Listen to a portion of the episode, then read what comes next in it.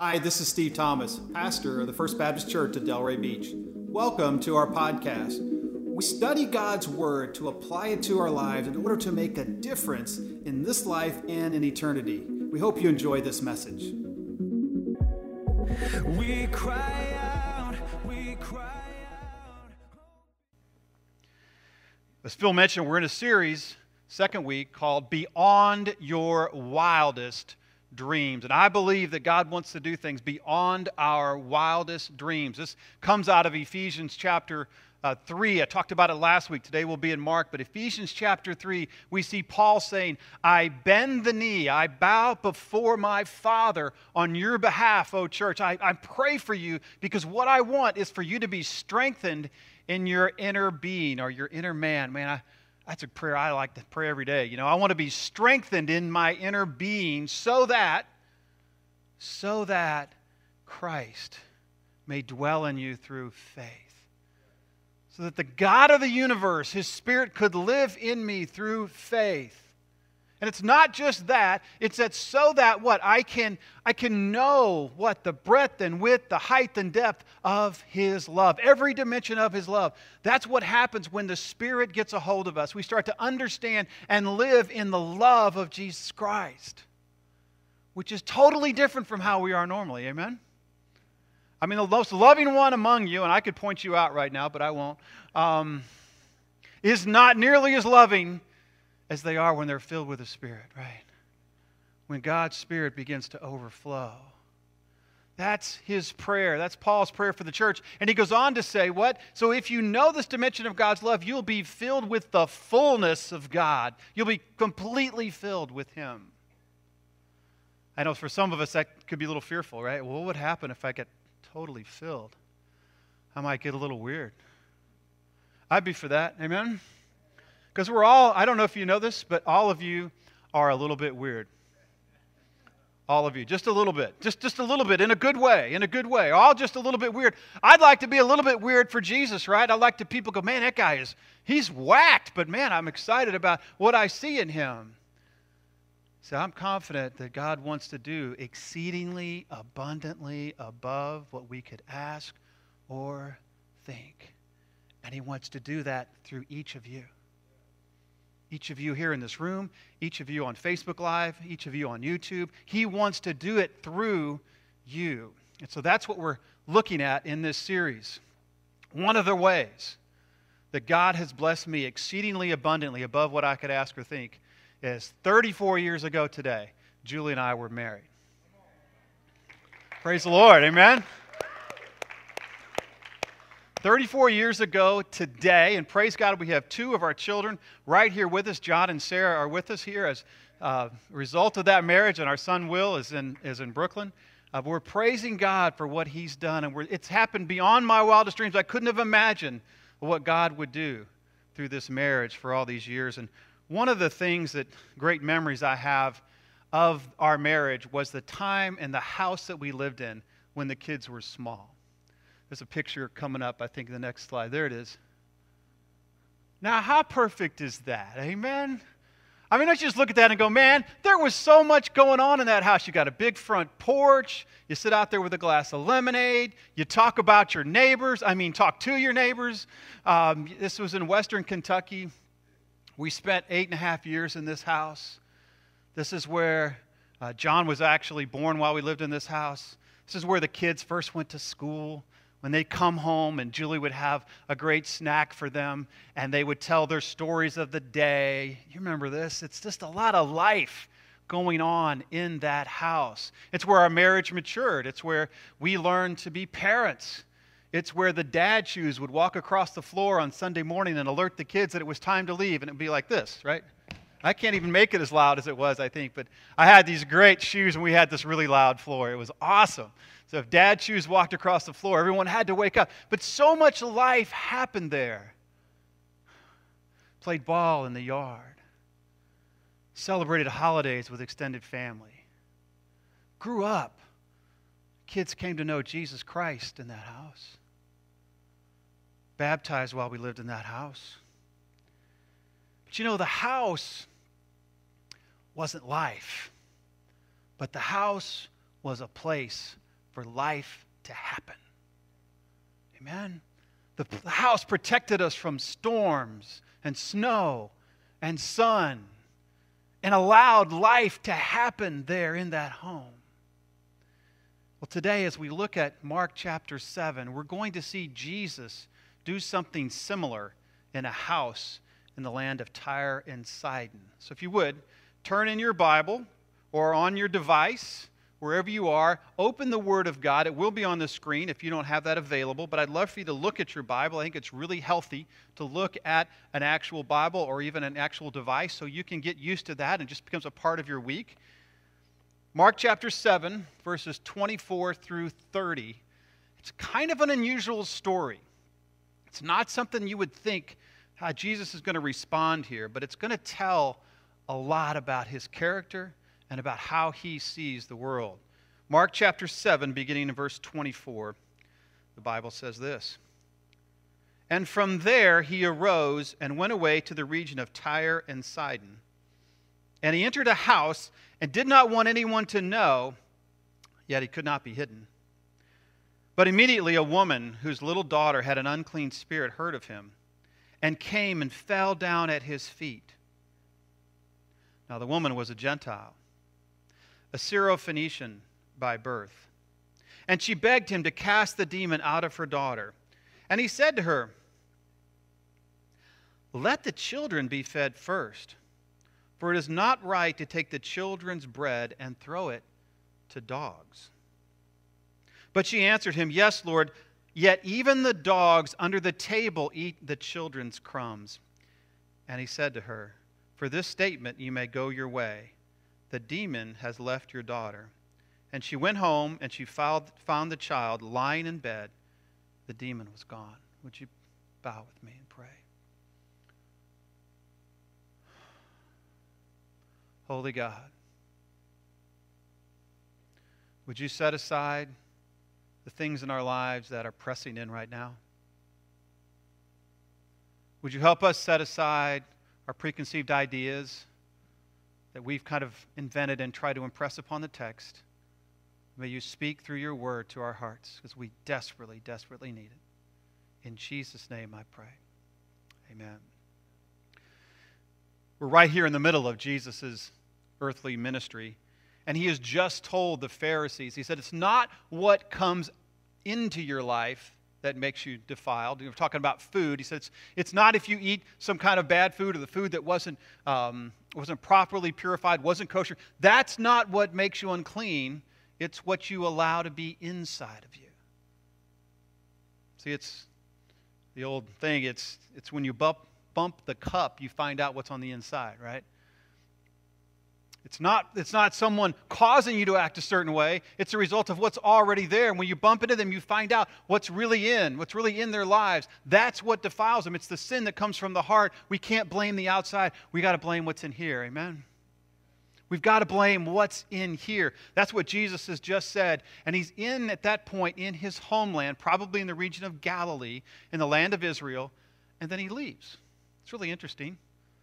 He leaves he goes to the northwest to the coastal town of Tyre, which is northern part of Israel. It's in what is Syria. And so he encounters this Syrophoenician woman, which means they're Phoenicians.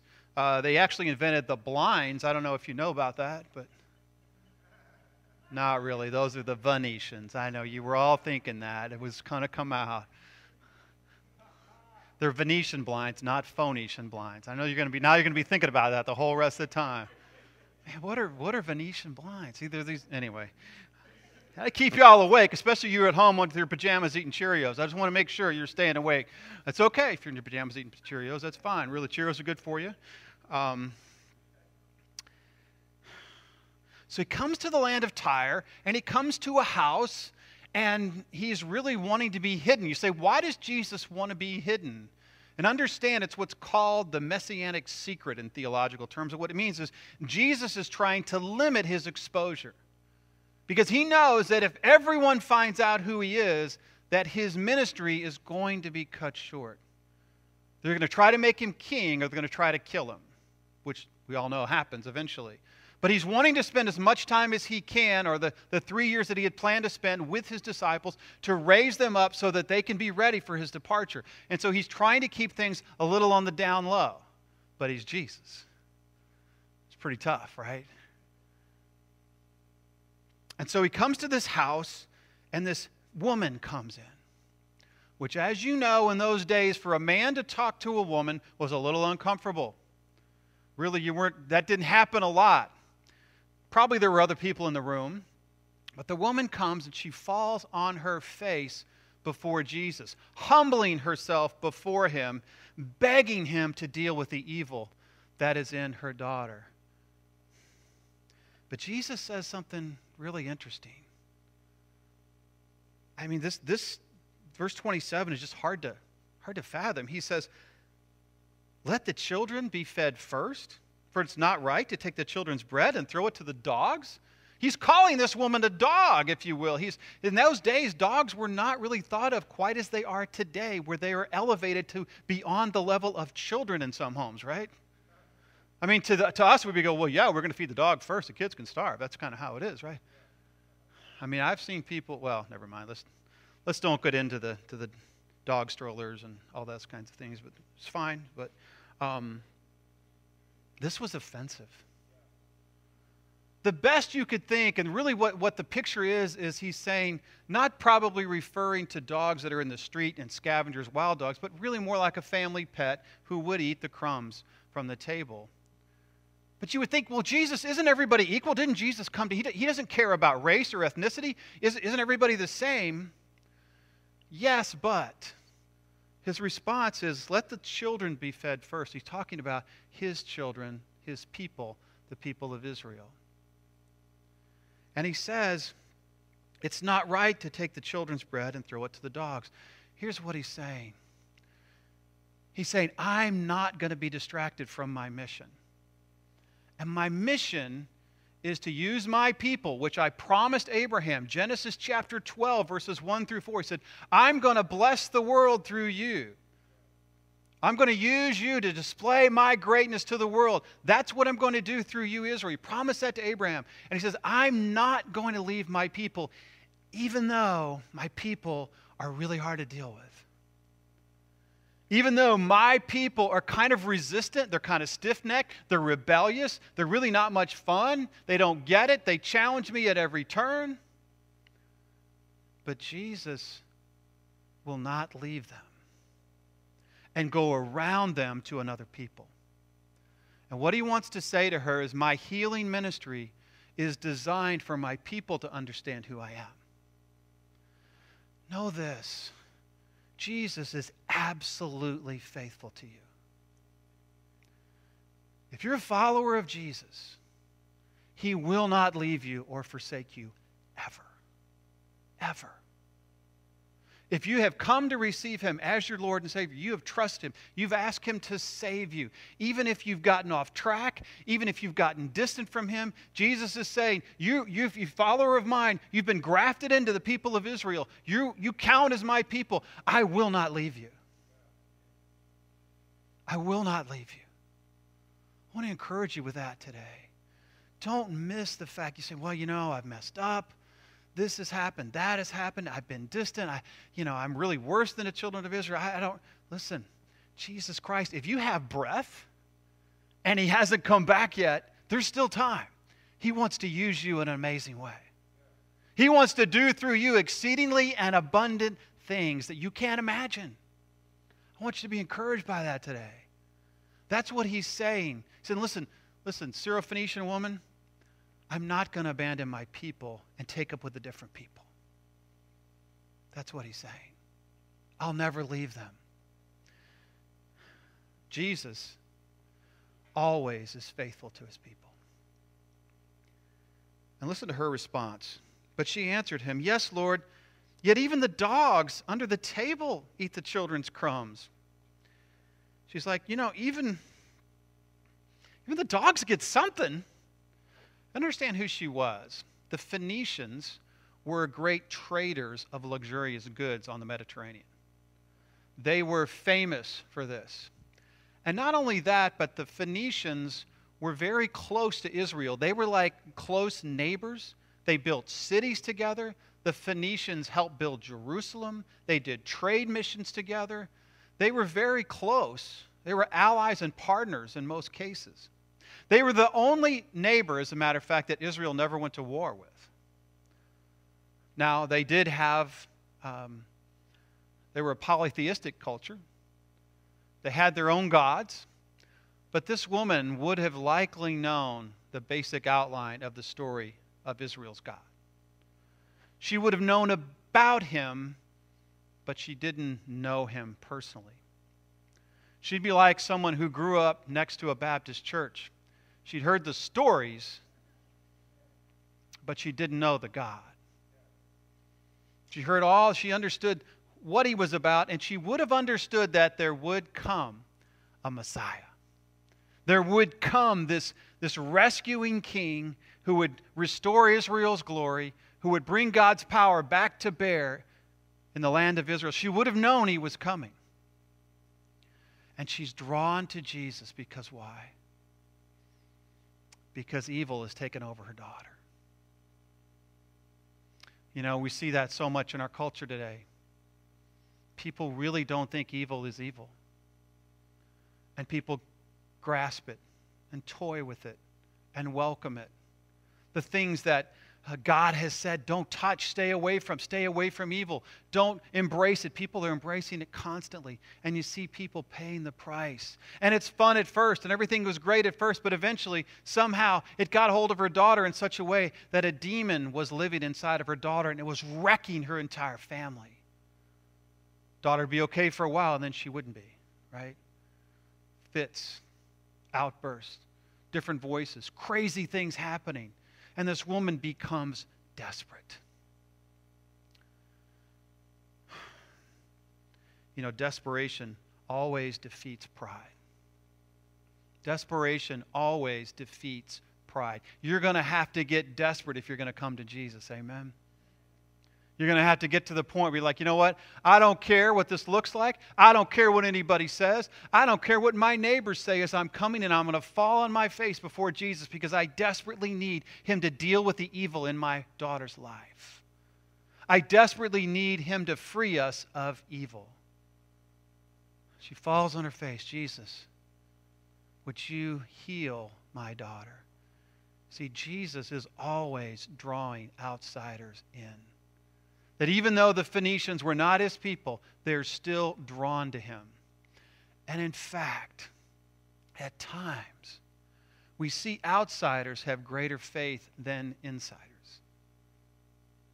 Sometimes, following Jesus, we can become kind of familiar with him, and we don't have the faith maybe that an outsider says, I want that. Maybe if you've grown up in the church, you can kind of get distance from, distant from him you're like, you know what? I, things are pretty okay. I kind of get away from God. And then you find an outsider come to Christ. I can't believe there's this freedom. I can't believe there's this forgiveness. I can't believe Jesus is going to deal with my evil in this way. And she just simply says, Look, Jesus,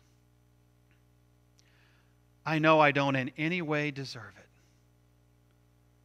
but I only need some crumbs. That's all I need. I'm not asking you to distract your whole mission. I don't want to I don't want to get you off base. I'm not asking for anything other than this. Would you just give me some crumbs? Because that's all I need. Would you like to have some crumbs today? Jesus, I'll be the dog under the table. I'll be the dog. i am fine with being the dog on the table as long as I can get some of your precious crumbs that go past your people, or maybe that they don't even see. And as they sweep off the table, they come to the floor, and I get to eat some of your crumbs. God, can you imagine what the crumbs of Jesus will be like? I just need you to handle one little thing. It's a very small thing for you to do. We say this whatever your greatest need is this morning, it's a small thing for Jesus to handle. It's not too much. I think sometimes we look at evil and go, well, it can't be defeated. There's no way we can stop it. It's evil. It's taken over. Jesus can handle it just like that. We're going to have to get humble. We're going to have to just desire the crumbs. Jesus, I'll take it, whatever you can give me. And that verse, Ephesians 3.20, just rings in our ears when we say that, doesn't it? But he can do exceedingly abundantly above what we could ask or think, way more than we're even asking for. That's what he wants to do. And that's what the Syrophoenician woman finds out. I love Jesus' response to her. In verse 29, he said, For this statement you may go your way. The demon has left your daughter. I love that. You see, Jesus will never turn away humble faith. He will always respond to humble faith. As long as you're breathing, as long as He hasn't come back yet, in this era of grace, He will always respond to humble faith. I hope that's incredibly encouraging for you. Jesus doesn't say, well, you know, you're going to have to you're going to have to show me how good you are. You have to keep your life together for a certain amount of time, and then we'll see. Or does he say, No, I'm ready to heal you today? I'm ready to do amazing things in your life today. I will never, he never turns aside someone on their face saying, Jesus, would you heal me? That's how he is, and that's who he is. You see this story. So the woman's, the child gets healed, and you go, why is this here? This is nice, but it's really not all that unique. Or maybe it is. It's Jesus going to a house, meeting with a woman. It's really the only reason that we know he went there.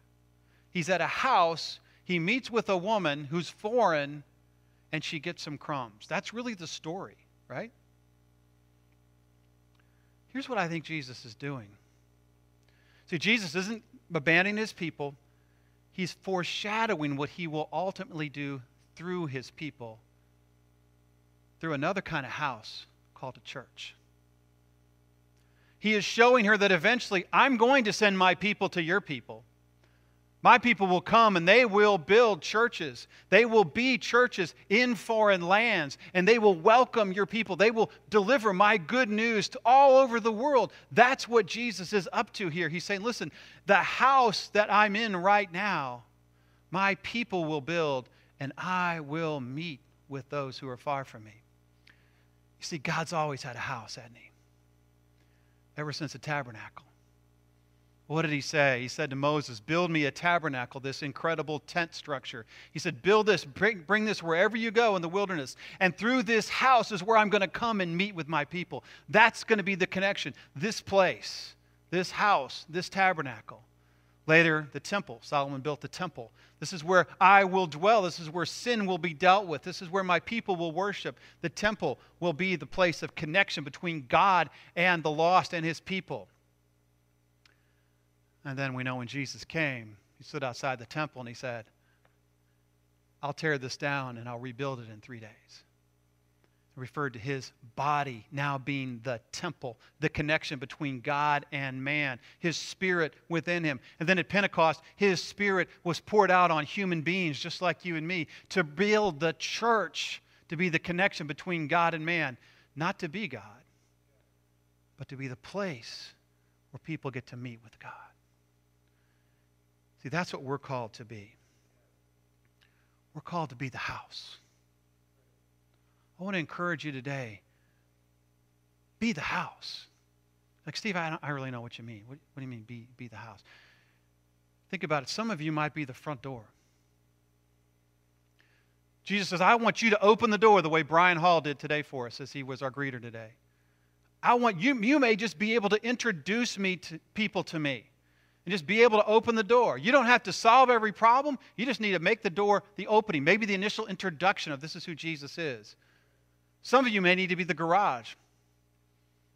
We're not all of us are everything. You just need to get in there and help people fix stuff. Right? That's what the garage is for. Or it's a place where you store stuff you can't fit in your house. Amen. Some people, but really the garage is where you're supposed to. That's where you fix things. It's where you get things right. Some of you may need to be in the kitchen. That's your part of the house. And you're preparing things for people. You're helping people have their needs met. For some of you around the table. And you're just sitting down across the table from someone saying, I just want to hear. I just want to be a blessing to you. I want to open up the Bible and share God's word that I hope is a blessing to you. See, often I think we feel like we've got to do it all. All we've really got to do is make a place for God to meet with humans. Be that place. Be the house. Just like our house was when our kids were little. Still is today, it's just a different house. It's a place where life happens. See, Jesus is calling you, if you're a follower of His, to be the house. Figure out who needs something. How you can meet their need with the, with the, uh, with the message of Christ. Be the house. Now, some may say today, you know what, Steve, I, I think I'm spiritually homeless. I've never known the house. I've never been able to come really and have a, a meaningful encounter with Jesus Christ. Welcome to our house. Welcome to our house. If you're here today and you say, you know what, I, I've, I, don't think I've had that encounter with this Jesus to, to deal with the evil in me, we'd love to talk with you. If you're with us online, email me, steve at fbcdelray.com. I'd love to have a conversation with you. If you're here present, I'd love to talk with you after the service, socially distanced, and hear how we can connect you with Jesus Christ. But in these days of COVID, it's easy to get outside of the house a little bit and to forget what our mission really is about being the house. Doing all sorts of other things, just trying to keep our lives together, and we start to lose the connection with the house. I want to ask you today what would Jesus call you to do even this week to help people connect to Him? You don't have to tell the whole story of the Bible, okay? You really don't. You just have to be Jesus and meet them where they are. And there are people that most of you are actually encountering real people at some point. Or there maybe there's people online that you're encountering that you can be a blessing to. Would you be the house? As things are opening back up, as our church is getting uh, more and more things, are, I want to encourage you. You know, I'd like to be a part of the house. I'd like to help with the children, or I'd like to help in this area. I, or, or maybe you have someone that you're trying to bless in your community, and you have a question. Steve, I don't know how to answer this question. I'd love to help you with that. So you can be the house, the place where Jesus meets with people to this world. You see, to me, I hope to you, that is exceedingly abundantly above what we could ask or think. That God would use us, just regular, normal, flawed, sometimes goofy people, to pour His Spirit through. That we can just be that structure, that connection between people and God. It's really pretty simple. It's just a question of are we willing? Will you be the house where life happens? Will you do that? Imagine what could happen in this community if each one of us were praying, God, I want you to fill me today so that I can be the connection between someone and you today. Imagine what could happen through you and the joy when you see someone have the lights come on. Maybe someone who needs to be restored. Maybe someone who needs to receive Christ for the first time. Maybe someone who just needs to be cared for. That's why the Spirit lives in you. Would you pray with me? Thanks for joining us today. If you'd like to support this ministry, go to our website at fbcdelray.com. Also, click the share button so you can share this message with a friend or someone in need as we seek to know Jesus, to know others, and to make him known. We cry out, we cry out.